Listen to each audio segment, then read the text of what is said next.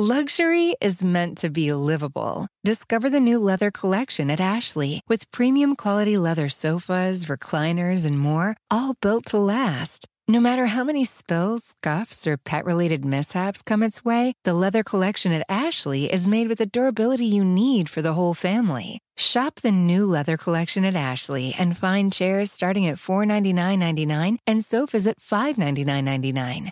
Ashley, for the love of home.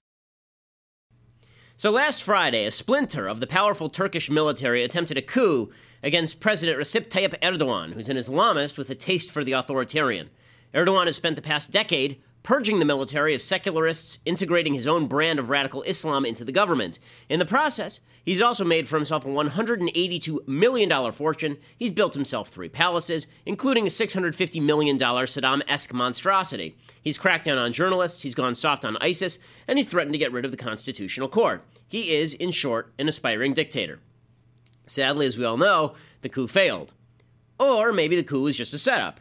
Erdogan has used the failure of the coup as an excuse to completely purge his enemies. He's demanded the United States hand over a moderate cleric he sees as his enemy. He's detained or suspended 20,000 police, civil service, judiciary, and army members. He's called to reinstate the death penalty for anyone who attempted the coup. Uh, 1,500 finance ministry officials were thrown out, thousands of deans of colleges were, and 30 governors were fired as well. So, in response, U.S. Secretary of State John Kerry blustered through his crazy face NATO has a requirement with respect to democracy. Given the, the Obama administration stood by and did nothing after Syrian dictator Bashar Assad used chemical weapons on his own citizens, Erdogan probably laughed out loud at this particular missive. So, here's the question Was the coup moral? Some on the left say no. A columnist for The Guardian, a socialist named Owen Jones, tweeted, quote, You don't have to support Turkey's government. An attack on democracy is an attack on democracy everywhere. Except, of course, that that's stupid. An attempted coup against Adolf Hitler, who became chancellor, of Germany legitimately in 1932, or against Benito Mussolini, who became prime minister of Italy through democratic means in 1922, would have been justified. Today, a coup against an elected government in Iran would be similarly decent, as would a coup against the elected government in Hamas controlled Gaza. For well over a century, the left has mistaken the means of democracy for democratic values. That confusion has converted republics into tyrannies. Just because people elect their dictators doesn't make the dictators legit. That's the whole point of the Constitution. There are certain rights that are inviolable, even by a majority. If a majority voted to enslave a minority, according to Jones's logic, a coup would, would be illegitimate after all. That'd be overturning the popular will. Presumably, that's why he's a socialist. For him, morality follows the majority. You just vote other people's money to yourself. But morality doesn't follow the majority. Democracy and classical liberalism, they should go hand in hand, but they don't always. A people trained in classical liberalism will vote for it. A people trained in tyranny will vote for tyranny. That's what's been happening in Turkey. Increasingly, it's what's happening everywhere. Values have to trump democracy if the two come into conflict. They don't have to. But it's our job to educate our kids and indeed populations around the world about what classical liberal values look like. If we don't, people will choose their own chains. And just because you choose your, your own chains doesn't mean those chains are somehow any less oppressive. I'm Ben Shapiro. This is The Ben Shapiro Show. Tend to demonize people who don't care about your feelings.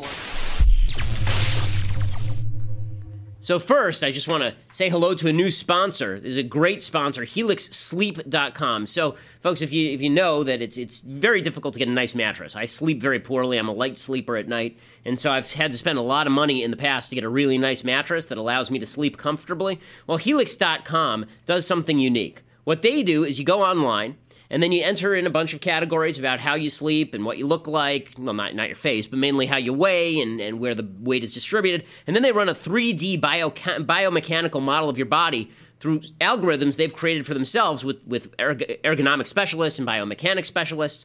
And then they give you the most comfortable mattress you've ever slept on, and it's way cheaper. It's like a 30% improvement in quality, and it's way less expensive than it would be to go get, like, for example, a sleep number bed. The mattress arrives at your door in about a week. Shipping's 100% free. And by the way, you have 100 nights to try it out. So if you try it and you think it stinks, they'll pick it up for you. They'll give you a 100% refund, no questions asked. Right now, you get a discount First of all, you should shop with them because they're a sponsor and you want to help us out. Obviously, we rely on our sponsors to make the show happen, and they also happen to produce a pretty great product. So go to helixsleep.com slash Ben. You get 50 bucks off your order right now. That's helixsleep.com slash Ben. Again, that's helixsleep.com slash Ben. You have to add the slash Ben so they know that we sent you. And you definitely should shop from them. It's, it's a great company. The product is terrific and uh, and I think that you'll really enjoy it. And if you don't, obviously you haven't lost anything because you can send it right back. So make sure you check it out. Again, that's helixsleep.com slash Ben. Okay, so tons to get to. Yesterday, Donald Trump clinches the Republican nomination. And people like me who think that Donald Trump is terrible, uh, we were very sad about this, obviously. Donald Trump, however, was very happy about all this. And look, we knew this was coming, right? It's no great shock that Donald Trump is the nominee. We've known for months that he was going to be the nominee. All of these sort of various machinations at the convention were going nowhere. They were sort of amusing. I guess they were sort of cathartic, but they weren't going to go anywhere. Trump was going to be the nominee. We've known this for months and months. It was a little galling to watch the spectacle of people cheering for Donald Trump becoming the nominee, but you know, that's just the way these conventions go. So no, no harm, no foul. Everybody's kind of doing what they do at these particular conventions. Here's what Trump looked like when he celebrated clinching the nomination. He appeared via video on the big TV at the convention because I think he's planning to be on, I think, pretty much every night. A little over one year ago, I announced my candidacy for president, and with your vote today, this stage of the presidential process has come to a close. Together, we've achieved historic results with the largest vote total in the history of the Republican Party. This is a movement, but we have to go all the way. I'm so proud to be your nominee for President of the United States. I look forward to sharing my thoughts with you on Thursday night on how we build a brighter and more hopeful future for all Americans. It's an honor to run on a ticket with Governor Mike Pence who is an incredible man and who will make a great, great vice president. I'll be with him in Cleveland tomorrow night, and we'll be together again on Thursday night. And by the way, we are going to win the state of Ohio. And also, of course, we're going to win the presidency and bring real change and leadership back to Washington. This is going to be a leadership, by the way, that puts the American people first. We're you know, going to bring back our job. He's doing a shtick, and that's fine. I mean, this is the shtick that he has to do. There were there were some Trumpian touches to the convention yesterday. But overall, day two much better than day one. We talked about all the foibles of day one, all the kind of flaws, the media nitpicking those flaws. Day two was much smoother. It ran a lot smoother. There, there were a couple of Trumpian touches. So, for example, the president of the UFC, the Ultimate Fighting Championship, Dana White, he showed up to talk for Trump, and it got a little weird for a moment. And in my opinion, you can really tell a person's true character when they're happy for somebody else's success. Okay? And I think that sense of loyalty and commitment will translate into how he will run this country. And let's be honest, folks. We need somebody who believes in this country. We need somebody who's proud of this country and who will fight for this country. Let me tell you something. Then, okay, I've been in the fight then, business my whole life. And then the, the shot cuts to a couple of Democrats who are Donald Trump's kids, and the octagon descends, and then and then Chris Christie fights Newt Gingrich for a hamburger. So in any case, the, that was not the main import of last night. The main import of last night, you know, it went better for Trump because this was the main import of last night. The main import of last night was that the Republicans really went after Hillary hard, and there were no big distractions. So the the fact that they were going after Hillary hard made the media a little bit crazy. So this was the the moment that drove the media out of its mind. Chris Christie put down his shine box long enough to go to the to go and actually speak at the convention and make the case that he basically should have been the VP pick because he's a really good attack dog. And so he went there and he did his attack dog routine against Hillary, and it was very effective. It was very good. It was very prosecutorial. He wants as backup to be the Attorney General of the United States. If he can't be VP, then he'll be Attorney General, and he makes a pretty good case for himself here. So here is Chris Christie making the case for prosecuting Hillary Clinton. So let's do something fun tonight. Tonight, as a former federal prosecutor, I welcome the opportunity to hold Hillary Rodham Clinton accountable for her performance and her character.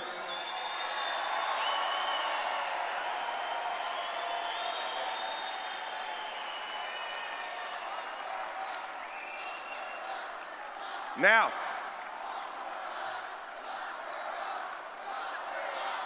chanting, lock her up.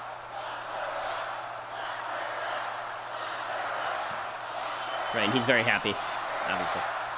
So, okay, and it goes on like this, and then fine. Okay, so everybody's chanting lock her up, and Chris Christie is getting ready to actually dive into the crowd, and everybody below him is very, very frightened. So, but but what he's saying about about Hillary, it's time to prosecute her. Of course, that's true. And when people chant lock her up, that has a meaning, right? I mean, the fact that they're saying lock her up there's a reason for that. Now the media lost its collective mind over this. They lost their poop over this. So they they, they didn't have a headline like Melania's plagiarism to talk about, and so instead they decided that it was worthwhile to talking about this. This was the end of the world. You know, how dare he say that we're going to prosecute her and the crowd is going to chant lock her up? How dare they do all this? Christie went on like this, by the way. He did a whole routine where he where he kind of threw out a charge and then he said, "Is she guilty or is she not guilty?"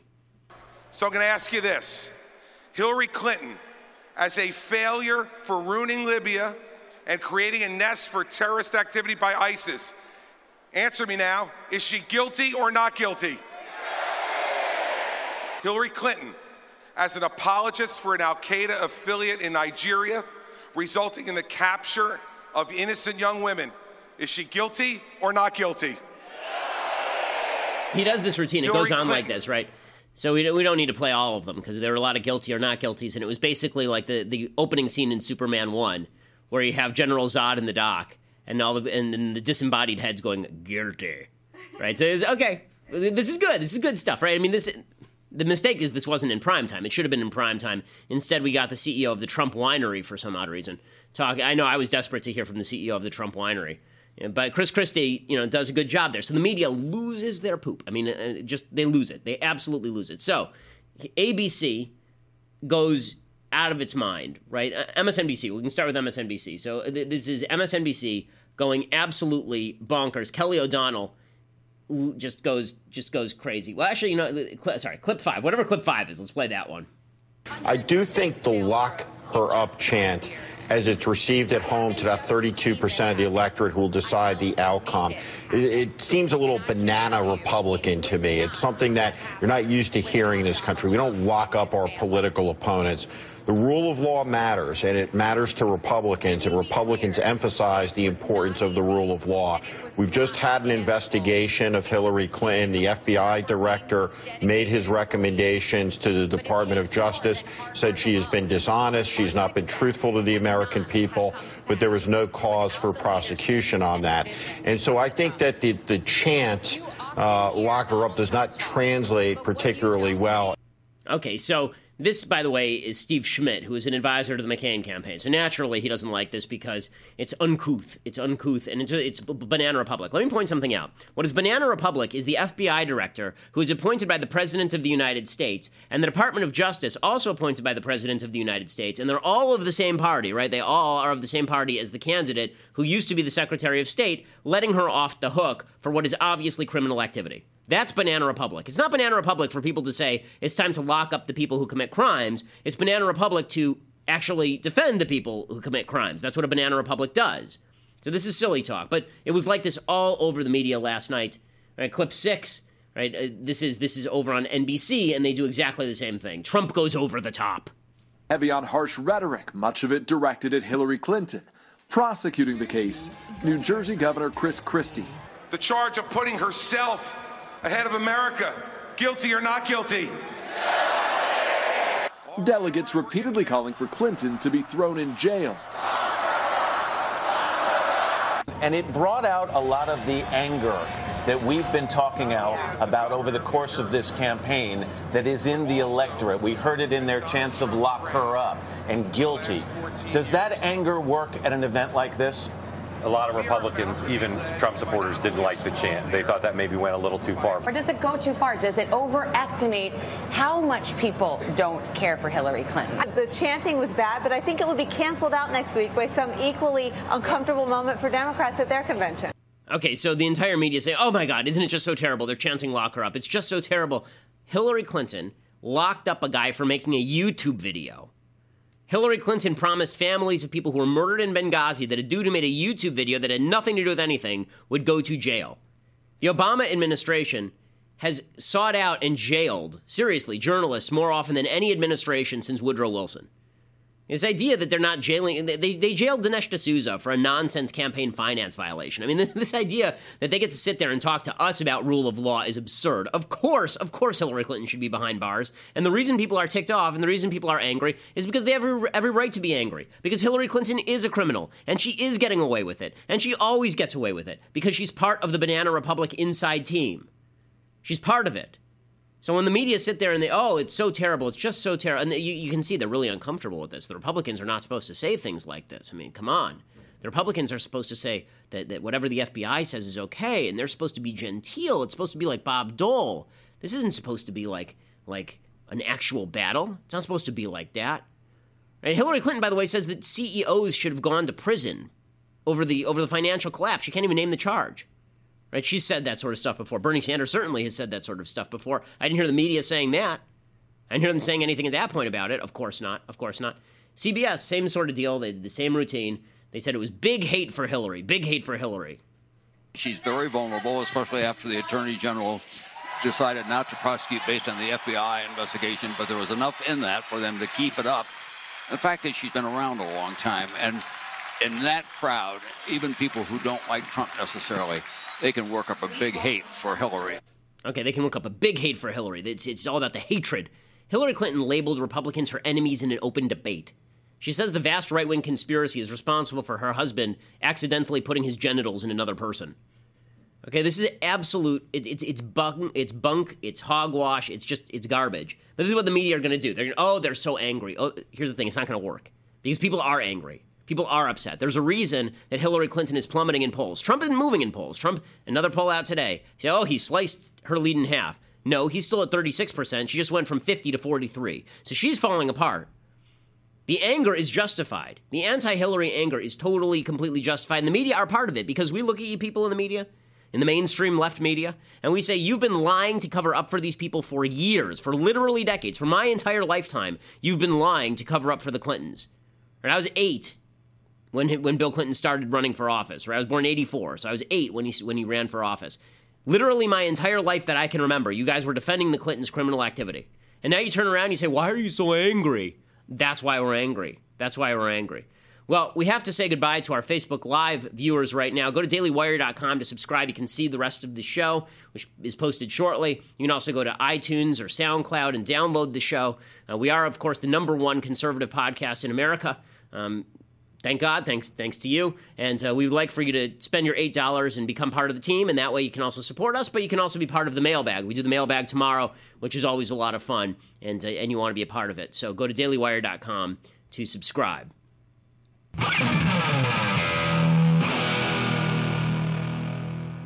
And then we all go surfing. So, so the uh, so the uh, to continue with the theme here. Um, Chris Matthews also sounded off a lot about this. Chris Matthews, he loves Hillary Clinton. Hillary Clinton's the best. I don't know why everybody's always ripping on Hillary Clinton. She's so beautiful. She's so romantic. She doesn't make a throw go up my leg like Obama, but that's for different reasons. That's for different reasons. I mean, no one finds her sexually attractive. Her husband doesn't even find her sexually attractive. But I think that she's a wonderful, wonderful woman who must never be criticized in any way, any possible way. Here's Chris Matthews. I'm going to say. First of all, an overall sort of aesthetic, historic assessment. When Christie was up there with that Oh. very rough justice, I might put it, of Hillary Clinton. And he kept saying, in each case, I'm going to ask you for your verdict. It did remind me of them old Swords and Sandals movies with the Roman emperor going up or down in the Colosseum. But you know what, and I get the feeling he wanted, if they had said, kill her now. It was almost bloodthirsty. It was like this stuff. And the audience, as, as requested, responded always with the verdict of guilty. And they said it in a blood curdling way every time. It's blood curdling. I mean, it was. It reminded me of this one time when I was down in Venezuela and I saw a cockfight, and I don't know why I was there or what I was doing. I was really drunk at the time, but I can explain to you that whenever the chicken was really wounded, I would just go up or down, up or down, and that's what I also do with my thumb sometimes with a pie. I just go home and I go up or down, up or down, and then I suck my thumb and it tastes delicious. But let me just tell you, let me just tell you, after I get in here and I comb my hair with a shoe, after I get in here, I comb my hair with a shoe and come out and say, "Say, you tuck down in Capehart." Then it really is important that these people not be so bloodthirsty. I mean, yeah, the Republicans are all criminals and they should all go to jail and die. But the, the Democrats are blood. The Democrats, they don't deserve this treatment. They're wonderful people. They're great. Hillary's wonderful. She's great. Not only that, they treat it like it was a witch hunt. Like it was a witch hunt, like it was Salem. Like it's a Salem witch hunt. Like they're gonna throw her in the lake and then see if she floats or swims. Ha! And we're gonna do we're gonna take her. We're gonna we're gonna throw her in the lake. We're gonna see if she floats or swims. And if she floats, that means she's a witch. And if she sinks, that means she's innocent. Hot. Chris Matthews, I'm gonna see. Go, Chris. Go. I mean, I was thinking tonight, and this Hil- this festival of hating Hillary tonight, this brewing up of almost a, a witch-like uh, ritual tonight. I kept thinking, wait a minute, they already hate Hillary. Yeah. So what's the point? And does this get to the middle of the road voter who's saying, you know, I'm worried about my kids, about the, my kids, I may have all kinds of issues, but none of them really relate to how much I hate Hillary. They relate to other things. I know these people are all imperfect. I know Hillary's got this credibility problem, but I only got a choice here. How does this make me like Trump anymore? She's got an incredible. I understand she's got a discredibility, incredibility, discombobulability problem. I get it. I get it. Okay, so the reason, Chris, let me explain to you why people are angry. The reason people are angry is because people like you have been dismissing the fact that Hillary Clinton is deeply corrupt for as long as some of us have been alive. Right? For longer than you've had that current hairline, you've been doing that. And Chris Matthews, this is why. You want to see why? Here is why. Here is, here is Chris Matthews. What is an easier thing for these delegates to do in the next three days? Yeah. To find evil in Hillary Clinton or good in Donald Trump? It's far easier. Well, they go after unifying. It's easier to unify. They go after everything. Rudy Giuliani Right. went way back, you know, to something to do with the with the uh, listing posts in Eastern Europe. You know, our counter, our uh, anti-ballistic missile systems that, that say that she's basically uh, not to be trusted. They reach for things about Hillary to say, that, oh, she let her emails get exposed to hacking, blah blah blah, and then of course she was responsible for what happened in Benghazi because of dereliction of duty. But try to get them to find the fervor, to find the good in Donald Trump. It's much harder. So they go to the what they say is the evil in Hillary Clinton again and again tonight. Okay, so he, it's, it's blah blah blah, right? That's that's the key point. It's, uh, she, she exposed her emails to the foreign powers to see our national security secrets and put CIA agents at risk. Yeah, blah blah blah blah blah. Yeah, it's because you say blah blah blah that everybody reacts by saying put her in jail. That's why. That's why. And the entire media have have now surrounded the cause, and this is why. Forget just what I think about Trump. Objectively speaking, the media are going to savage him. All of the talk about how Trump knew how to handle the media early on in this election cycle, that, that applied during a primary. It doesn't apply now that we're in a general, as has been true with every Republican nominee in the last eight years, 12 years. So Jorge Ramos, who is of, of Univision, he has on the father of a kid. This guy's kid was killed by an illegal immigrant.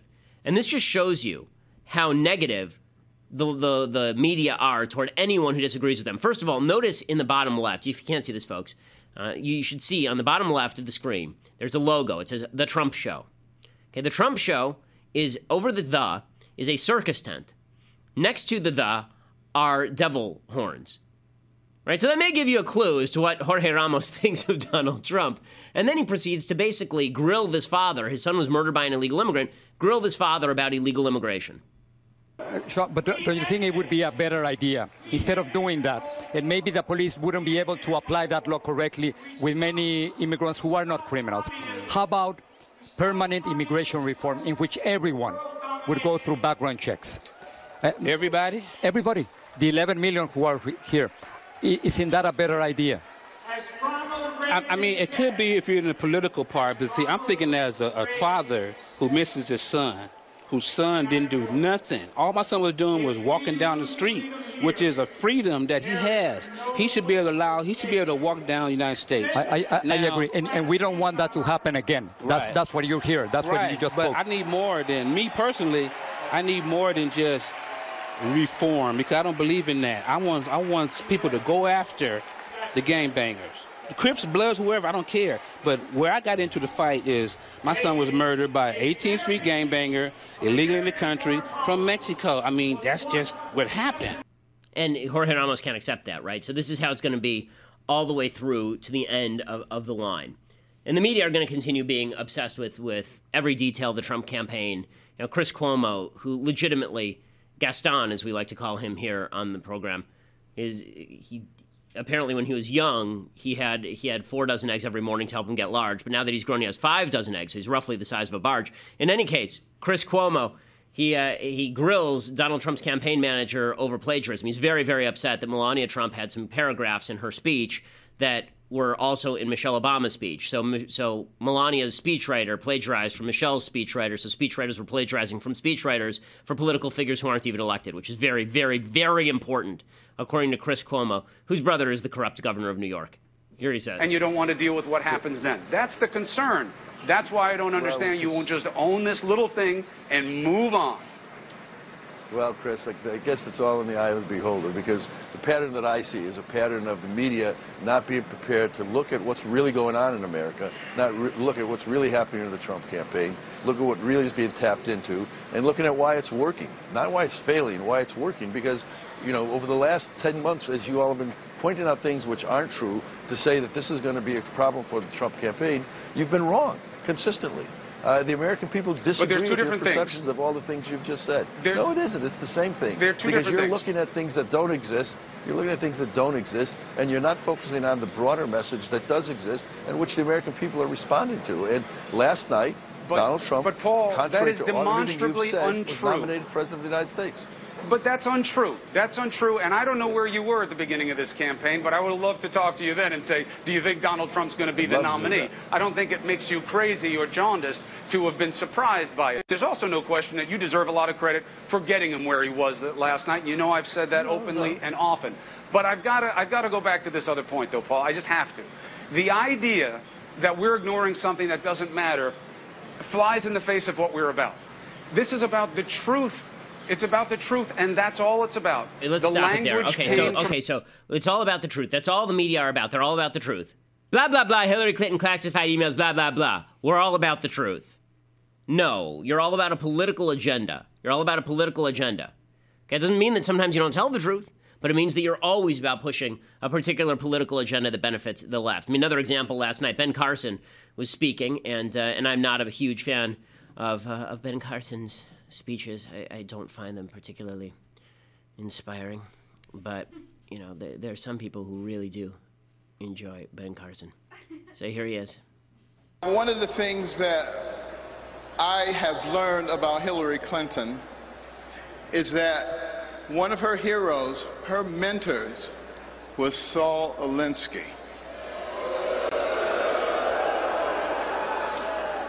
And her senior thesis was about Saul Alinsky. This was someone that she greatly admired and that affected all of her philosophies subsequently. Now, interestingly enough, let me tell you something about Saul Alinsky.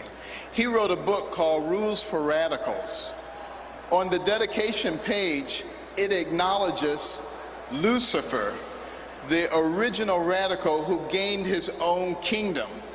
Now, think about that. This is a nation where our founding document, the Declaration of Independence, talks about certain inalienable rights that come from our Creator. This is a nation where our Pledge of Allegiance says we are one nation under God. So the This media, the media lose their mind over this. The media lose their mind because he invoked Lucifer. Okay, except that everything he said there is exactly true. I've read Saul Alinsky's book. He does dedicate it to Lucifer, and that does make a difference. If I were a candidate, and my favorite book, and it was her favorite book. I mean, she wrote her, her thesis, her senior thesis at Wellesley. She wrote on Saul Alinsky. She was regularly in contact with Saul Alinsky. She brought him to Wellesley to speak to her college class. Right? That doesn't make a difference. but the media loses their mind over this. It's the end of the world. And then they're going to sit there and say that they're all about the truth. That's all they care about is just the truth. Give me a break. And the problem is that what happens here is because the media are so corrupt, the media are so terrible, the media are so awful. It turns out that when somebody comes along in the Republican Party like Donald Trump, who, who lies on a routine basis, who doesn't tell the truth, who changes his positions at a whim, and I mean, we, we found out today, folks, we found out today that Donald Trump, number one, apparently offered the VP slot to John Kasich and told him he could handle policy. So for all you people who thought that that Donald Trump was really a break from the rest of the Republican Party, he basically said that John Kasich could handle everything, and Donald Trump's job would be to make America great again. Really, this is the report from the New York Times. Second, Donald Trump wants to appoint as his Secretary of the Treasury a guy named Steve Mnuchin. Steve Mnuchin is a former partner at Goldman Sachs. Yes, you guessed it, Goldman Sachs. He's also a fundraiser for Donald Trump, who used to be a fundraiser for, you guessed it, or a donor to Hillary Clinton. So, if he's really a break from everything that came before, not so much, not so much. But the bottom line is that when somebody comes along and they just change what they're saying every five seconds and the media call them on it, we're more likely to say to the media, screw you, we don't believe a word you have to say. And that's actually a benefit for, for the Trump campaign. It was in the primaries, and I think that it'll continue to be with a certain segment of the Republican base. All I'm saying is you don't have to believe the media, but do your own research. Figure out what's true and what's false. The media have an agenda. You don't have to react to the agenda of the media by saying that 100% of the things they say are false. 100% of the things they say are badly motivated, but that doesn't mean that 100% of the things that they say are false. Okay, so on la- last night was all about attacking Hillary Clinton, and that's great. That's great. It was it was worthwhile. It was it was useful. And then there was the other part of the convention. The other part of the convention is this really kind of difficult attempt to unify the party. Now, I'm going to reiterate, hopefully for the last time, my position on this thing. Okay, my position on this thing has been clear for a long time. You're big boys and big girls, you're adults. You can make your own decision about how you want to vote. Your vote is your own. To me, I'm going to say what, what I think is true, and I'm going to say what I think is false, and I'm going to critique the candidates as objectively as I can, given the fact that I have political biases in, in favor or not in favor of particular policies. I'm in favor of principles. I don't really care about candidates all that much. My rationale why I have said that I will not vote for Donald Trump is not because I think anything except that Hillary Clinton is an evil harridan, which I do. I think she's a terrible person. The reason that I've said I won't vote for Donald Trump is because here's my calculus. Either we back him and he loses, in which case we have embraced all of the terrible things that he said, all of the positional vacillations, all of the things that he has done that are not in line with conservatism. We've handed over the party to national populists and lost, and lost a generation of people who don't like the kind of stuff that Donald Trump says and find it vile. And I'm talking not about his politically incorrect stuff. I'm talking about his actual vile stuff, the making fun of the disabled, the making fun of women, the suggestion that the, the suggestion that judges who are Mexican can't do their job because they're of Mexican ethnicity, you know, all of that. That stuff doesn't play well in the long term for Republicans. So if they, if we lose and we go down with that guy, bravely shouting, at least we didn't vote for Hillary, I'm not sure that that helps us in the future. Number two, if Trump wins, he becomes the face of conservatism in America. And I think that to deny that is to deny reality. He is the leader of the Republican Party. Paul Manafort said it. This is now the Trump National Party. This is the this is the Trump Party, not the Republican Party anymore that's going to have an impact on how people think about conservatives and conservatism, especially if you decide to hop on board that. So that's my calculus. You don't have to make that calculus. I understand it's a balancing act. If you hold your nose and vote for Trump because you want to stop Hillary, I'm total. I hear you. I get it. I totally get it. It's totally sympathetic. I, I, I can't express my sympathy any more than that. I, I hear you for sure. If you are not going to vote for Trump because you don't think that, that he should be the leader of conservatism in America, perverting it for, for the rest of our lives, then I get that too. But it's a balancing act, and to ignore the balancing act, I think, is foolhardy. That said, there are serious divisions inside the Republican Party, and I don't think that those can be bridged over by a little bit of pat rhetoric. Paul Ryan, I think, evidenced this yesterday. So Paul Ryan clearly is uncomfortable with Donald Trump as the nominee. I mean, he really does not like. I mean, he said three weeks ago that Donald Trump was engaging in, or maybe eight weeks ago, that Donald Trump was engaging in what he called textbook racism against that Mexican judge Curiel. Here is Paul Ryan now you know, ripping into Hillary Clinton saying that we've made our choices. At a time when men and women in both parties so clearly, so undeniably want a big change in direction for America, a clean break from a failed system. And what does the Democratic Party establishment offer? What is their idea of a clean break? They are offering a third Obama term brought to you by another Clinton. Watch the Democratic Party convention next week. That four day infomercial of politically correct moralizing. And let it be a reminder of all that is at stake in this election. You could get through four days of it with a little help from the mute button. But four more years of it? Not a chance. Not a chance.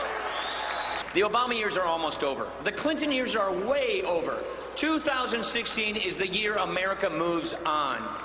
Progressives deliver everything except progress. Democracy is a series of choices.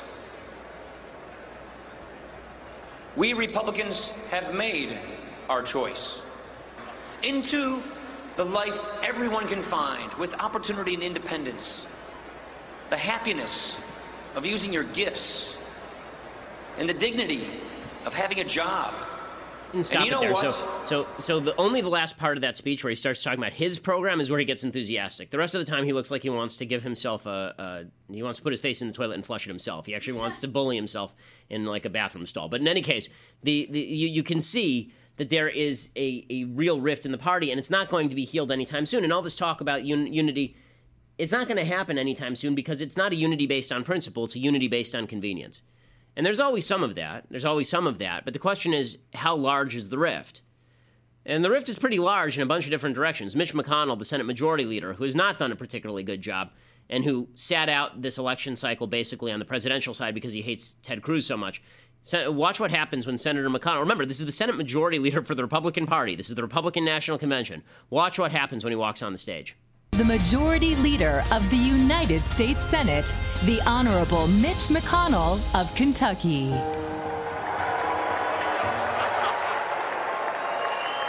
They're booing him, in case you can't hear that. Ladies and gentlemen, it is now time for us to determine our nominee for the office of Vice President of the United okay, so States. I mean that's that's all that's important. So Turtley McTurtle comes on out, and everybody says that, and everybody starts booing him. These are real divisions. They're not going to go away anytime soon, and they're real divisions because the future of conservatism is at stake. It's not just the future of the Republican Party.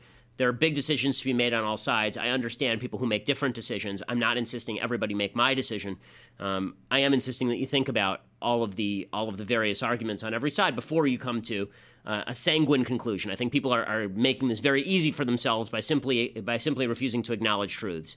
You know, the people on the Never Trump side are refusing to acknowledge how horrible Hillary is and how horrible she's going to be. Many of them, and some people on the on the pro Trump side are refusing to acknowledge the very real costs that attend to even supporting a man as bad and as leftist as, as Donald Trump. Okay, time for some things I like and then some things that I hate. So we've been doing kind of scary movie villains. This is a different kind of scary movie villain uh, in this this time. The last couple have been just like really really bad guys. This one uh, is a little bit different. I don't know if you've ever seen the movie All About Eve. This one Best Picture, I think 1955 maybe. In any case, All About Eve is a great film. Uh, it has one of the great scenes in movie history the, near the very end with George Sanders. Uh, who you'll recognize mostly as the voice of Shere Khan from Jungle Book, but George Sanders was a very big actor in his day. Uh, and George Sanders plays this kind of newspaper paper critic. All About Eve is about Bette Davis, who's a fading actress, and this young girl basically insinuates herself into her life uh, and starts trying to become her understudy, to become an actress, and then she's kind of edging her out of her own relationships. Very creepy, villainous in the film. And here's here's what it looks like. Here's the trailer. She's a girl of so many interests. Pretty rare quality these days. A girl of so many rare qualities. So she seems. So you've pointed out so often. So many qualities so often. Her loyalty, efficiency, devotion, warmth, and affection, and so young. So young and so fair. Eve. My understudy. Didn't you know? Of course I knew. Just slipped your mind. Find out. Only thing. What I go after, I want to go after. I don't want it to come after me. Don't get up. And please stop acting as if I were the Queen Mother. I'm sorry I didn't mean- Outside of a beehive, Margot, your behavior would hardly be considered either queenly or motherly. You're in a beehive, pal, didn't you know? We're all busy little bees, full of stings, making honey day and night. Aren't we, honey? Very touching, very Academy of Dramatic Arts. That bitter cynicism of yours is something you've acquired since you left Radcliffe. That cynicism you refer to, I acquired the day I discovered I was different from little boys. Come on, get up. I'll Is buy it- you a drink. We don't have to watch the whole trailer. It's, it's, Uh, it's a great, it's a terrific film, and it really holds up well. It's it's a really good, tight script. It's it's really the, the the young woman who you see there. She's the villainess, and she is creepy beyond belief. Anne Baxter, very creepy in this film, uh, and uh, and and the movie is is great. Bette Davis is terrific. I think she won an Oscar for it. So, okay, time for uh, well, the, today is is Wednesday, is it not? Okay, good. So this this this week is in fact moving forward, despite all indicators that time has stopped. In fact, time continues to move forward. So it's time for, for some Bible talk. So a quick, quick correction from yesterday. So yesterday we did a commercial for Harry's.com. Harry's.com, they sell these razors, and the razors are fantastic. They're, they're, they sell you these this deal. It's like 15 bucks for the for the the holder for the shaving handle uh, for three razors and uh, and for the shaving cream. And I said that it works really great, and I which is true. And you go to Harry's.com for a five dollar discount on that. Harry's.com and use the keyword Ben. So I got some people who are Orthodox, right? Some Orthodox Jews who emailed me, listen to the show, and they said, well, "Wait, you're not allowed to to shave using a straight edge." This is true. Okay, so the way that this works is that you, are not allowed as an Orthodox Jew because there's a portion of the Bible that says you're not allowed to cut the edges of your beard. The idea is that you're not supposed to use a straight edge on your face. So instead, we use electric razors. So just a quick correction for those who care, which is like all two of you. Okay, here's the here's the deal. Okay, I use an electric razor on my face, and by the jawline, I also follow my Maimonides underneath the jawline. And so when I say that the razors work, I mean that the straight edges work on my neck, which is the hardest part to shave. You can't shave it with an electric razor.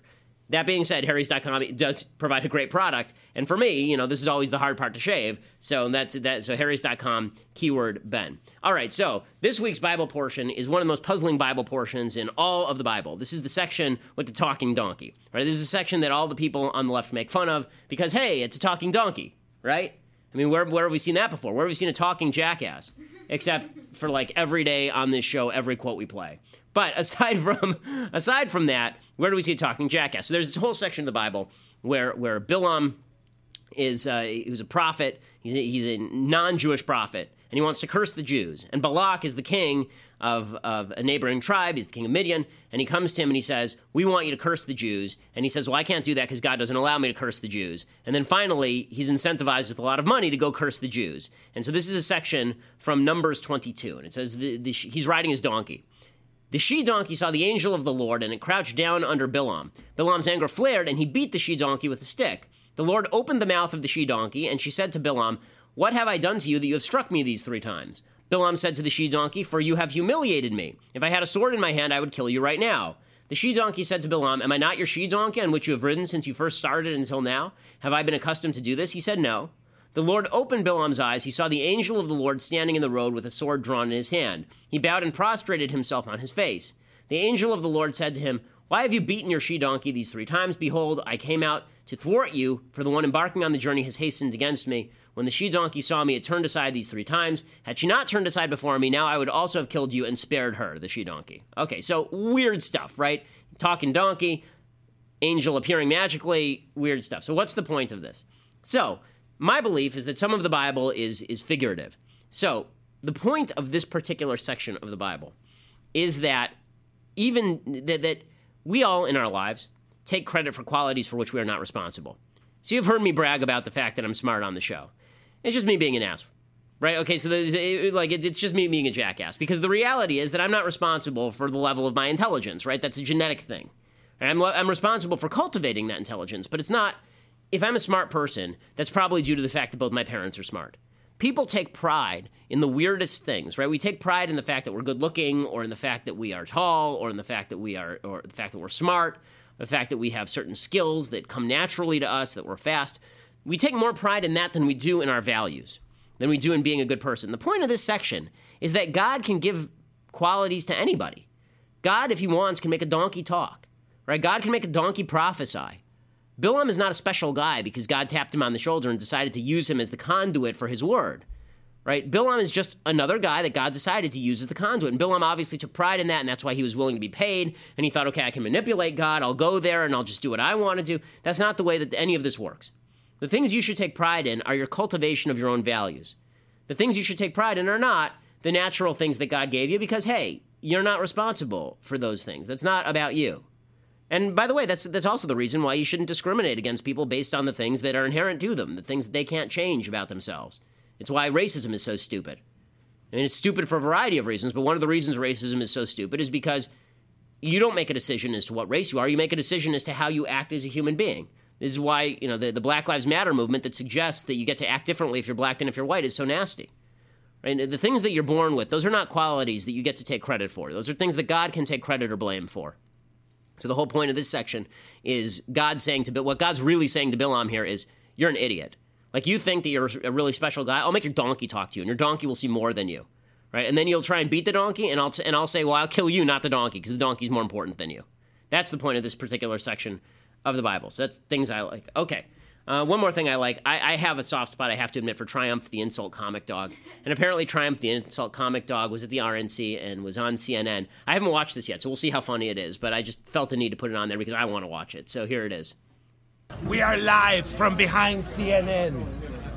This is Triumph, back to back on Facebook Live. Bum, bum, bum, bum, bum, bum, bum, bum, bum. There we are. There's Anderson Cooper. Anderson Cooper live on CNN. Anderson, not so much excitement tonight. Uh, yeah, it emptied out early, didn't it? Yeah, pretty much when Donald Trump Jr. was on. No, no, people, people listened to it. People no, they did. He's a cool guy, right? I, I don't know. Oh, come on, he's a lion hunter. Actually, you know what's odd? He actually doesn't. He actually was aiming for the natives. He just has very bad aim. Mm. Anderson Cooper, ladies and gentlemen. Woohoo! Oh, not as a material. That's too bad. I was all excited for that. And Anderson Cooper is so ripe for for mockery. Yeah. And he has to go after Donald Trump Jr. Ah, that's stupid. Okay, so that's a thing I hate. We'll just reclassify that one.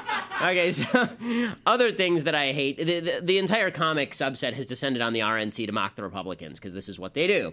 So Keegan Michael Key, I, I think Key and Peele can be hysterical. Some of their sketches are just absurdly funny. They did one about the TSA and terrorism that's extraordinarily funny. They did one about a riot in the inner city that is just hysterically funny. But a, a lot of their stuff is really funny. Here's Keegan Michael Key portraying Ohio's only black GOP delegate, and it's just this is just cheap crap, stupid nonsense. So, how does it feel being one of the few African Americans there? You know, it's incredible, Stephen. From the moment I got here, everyone has been so nice. They, they gave me a hat, they gave me a shirt, they're always putting me on camera for some reason. I just, I mean, I've never been so popular in my life. Well, that, I mean, that, that really seems nice. Yeah, well, people keep coming up to me and saying, thank God you're here. and they keep on saying, you're one of the good ones. You're articulate. You're bright. I mean, the compliments just keep on rolling in, Stephen. Oh my gosh. Jeepers. And they even invited me to all these different parties. They keep saying, we need you there. It's amazing. well, you do. You do. Okay, so the idea, of course, is that Republicans are very enthusiastic about having a black guy there. There is some truth to that, by the way, which is that Republicans are enthusiastic when somebody of minority status comes to the convention because they've been so ripped down by the press for so many years as racists and terrible people that when somebody shows up and doesn't believe that lie, then it's nice. It's gratifying, right? It's one of the reasons Ben Carson and Herman Cain were so popular. Uh, you have to acknowledge the, the grain of truth. That being said, the Democrats are significantly more exploitative of race than the Republicans. I mean, here he's ripping on the Republicans. Oh my God, everybody's so nice to me because they want their token black guy the Democrats are legitimately having the parents of people who assaulted and tried to murder police officers speak at their convention because they're trying to pander to black people. That seems significantly worse to me than here's a free hat, here's a free shirt. Okay, final thing that I that I dislike. Okay, so Caitlyn Jenner is uh, is at the well, we'll do a couple more because why not? Come on, uh, Caitlyn Jenner was at the RNC and uh, and Caitlyn Jenner is I don't know why Caitlyn Jenner is is at the RNC, but apparently Caitlyn Jenner is at the RNC and talking about being a Republican, and this got all sorts of press attention because, of course, as we all know, the real reason the media followed the Caitlyn Jenner saga is not out of some great sympathy for the transgender plight. It's not because they actually want Caitlyn Jenner to have a better life. It's because the media are a bunch of circus carnival barkers, and they think that Caitlyn Jenner is a freak show and they can make ratings off of it. That's the reality of why they do this. It's why they put Caitlyn Jenner on the front of their magazines. They think it'll move paper. So in any case, Caitlyn Jenner shows up at the RNC, and here's what it looks like. You've gotten more sort of pushback and criticism from the media because you self-identify as a Republican. Yes. Oh, yeah. I, honest, I, it was easy to come out as trans. It was harder to come out as Republican. Okay? Okay, one of the problems that I have with the general treatment here is sort of the token treatment that I was talking about before. It's one thing to say that we're grateful that black people are showing up because it shows that they're not buying into the Democratic lies about the Republican Party. It's another thing to pretend that Caitlyn Jenner is actually a woman, to go along with the, with the agenda here and and feature this. Like if Caitlyn Jenner wants to show up to the convention, Caitlyn Jenner can show up to the convention. But the idea that Caitlyn Jenner is being given prominent coverage there is solely due to the whole transgender thing, and it's it's a little bit off-putting for Republicans to do that sort of stuff. to, to suggest that Caitlyn Jenner is a woman because then we get to show how tolerant we are toward the transgender agenda, right? That's just I don't I don't find that particularly noteworthy or, or, important. Whoopi Goldberg, we'll finish with Whoopi Goldberg. Whoopi Goldberg, who is legitimately a very stupid person. I, I, can't say that Whoopi is the stupidest person on The View because that title is in question every day. I think that's probably why people watch. They have floating rankings of stupidity on The View. And then they just try to determine, based on each show, who moves up and who moves down. Well, Whoopi Goldberg went after Rudy Giuliani on the worst show on television, The View, the other day. Former New York mayor Rudy Giuliani did his best to pump up the crowd last night, promising them what he did for New York, Trump will do for America. What'd you think of that? Well, I think he stole that. He stole that speech from Mussolini. but he also says, and this is my favorite. I took 600,000 people off welfare in New York. Liar. Wait, how's he a liar? I mean, he helped get 600,000 people off welfare in New York. And I like when they call him Mussolini because he likes the police. Right, that's Mussolini esque. It's not Mussolini esque when the President of the United States whips crowds into furious fervors against the cops and then cops get shot. That's not Mussolini esque. It's Mussolini esque when you say law and order should be a priority and we should support our police officers. Oh, well, Whoopi Goldberg, what can you expect from a combined panel whose IQ totals less than my shoe size? So, that's all we have for today. Tomorrow is the mailbag, so you'll show up for that. And there will be more Republican convention stuff, including Ted Cruz is speaking today. So there's a lot of talk about what's he going to do. Is he going to endorse Trump? Is he not going to endorse Trump? Is everyone going to spontaneously burst into flame? What sort of biblical plagues will God visit on Cleveland? I mean, there's going to be so much happening, and we'll be there to cover all of it. I'm Ben Shapiro. This is The Ben Shapiro Show.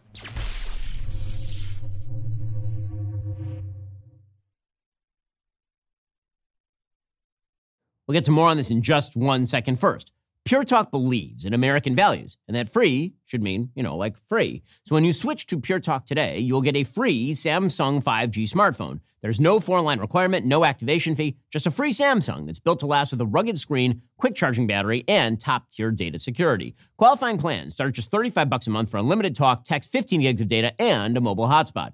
Pure Talk gives you phenomenal coverage on America's most dependable 5G network. It's the same coverage you know and love, but for half the price of the other guys. The average family saves almost $1,000 a year. So, I challenge you to choose a company that actually doesn't hate your guts and shares your values. Let Pure Talk's expert U.S. customer service team help you make the switch today. Go to puretalk.com slash Shapiro to claim your eligibility for your free brand new Samsung 5G smartphone and start saving on wireless today. Again, go to puretalk.com slash Shapiro to switch to my cell phone company. I've been using them for years. They're fantastic. You'll love them as well. Go to puretalk.com slash Shapiro and claim your eligibility on that free brand new Samsung 5G smartphone. Start saving.